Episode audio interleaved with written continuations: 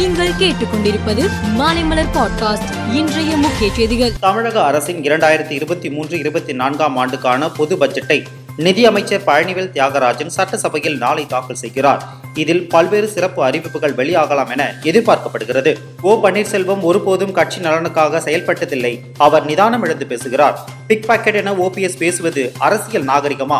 Big packet என்று சொன்னால் அது ஓபிஎஸ்க்கு தான் பொருந்தும். விரக்தியின் உச்சத்தில் ஓபிஎஸ் பேட்டியளிப்பதாக முன்னாள் அமைச்சர் ஜெயக்குமார் கூறியுள்ளார். மேட்டூர் அணையின் நீர்மட்டம் தொடர்ந்து இருநூற்று ஐம்பத்தி ஓராவது நாளாக நூறு அடிக்கும் கீழ் குறையாமல் தொடர்கிறது. இன்று காலை எட்டு மணி நிலவரப்படி மேட்டூர் அணை நீர்மட்டம் நூற்று மூன்று புள்ளி இருபத்தி ஏழு அடியாக இருந்தது. அணைக்கு வரும் நீரின் அளவு நேற்று வினாடிக்கு ஆயிரத்து தொன்னூற்றி எட்டு கனஅடியாக உள்ளது. அணையிலிருந்து குடிநீர் தேவைக்காக வினாடிக்கு ஆயிரத்து ஐநூறு கன அடி வீதம் தண்ணீர் திறக்கப்பட்டு வருகிறது. இந்தியாவில் இம்மாத தொடக்கத்தில் கொரோனா தினசரி பாதிப்பு இருநூறுக்கும் குறைவாக இருந்தது.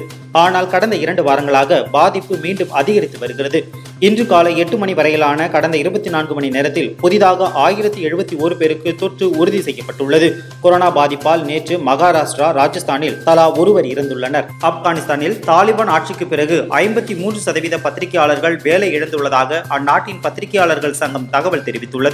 மேலும் ஐம்பது சதவீத செய்தி நிறுவனங்கள் மூடப்பட்டுள்ளதாகவும் தகவல் வெளியாகியுள்ளது. இந்திய ஆஸ்திரேலியா அணிகள் மோதும் மூன்று போட்டிகள் கொண்ட இரண்டாவது ஒருநாள் போட்டி இன்று ஆந்திர மாநிலம் விசாகப்பட்டினத்தில் நடக்கிறது. முதல் ஆட்டத்தில் விளையாடாத கேப்டன் ரோஹித் சர்மா இன்றைய போட்டியில் களமிறங்குவார் என தெரிகிறது. இன்றைய ஆட்டத்தில் வெற்றி பெற்று இந்தியா தொடரை வெல்லுமா என்று ஆர்வத்துடன் எதிர்பார்க்கப்படுகிறது. இந்த போட்டியில் தோற்றால் தொடரை இழக்க வேண்டியதிருக்கும் என்பதால் ஆஸ்திரேலிய அணி வெற்றிக்கு போராடும். மேலும் செய்திகளுக்கு மாலைமலர் பாட்காஸ்டை பாருங்கள்.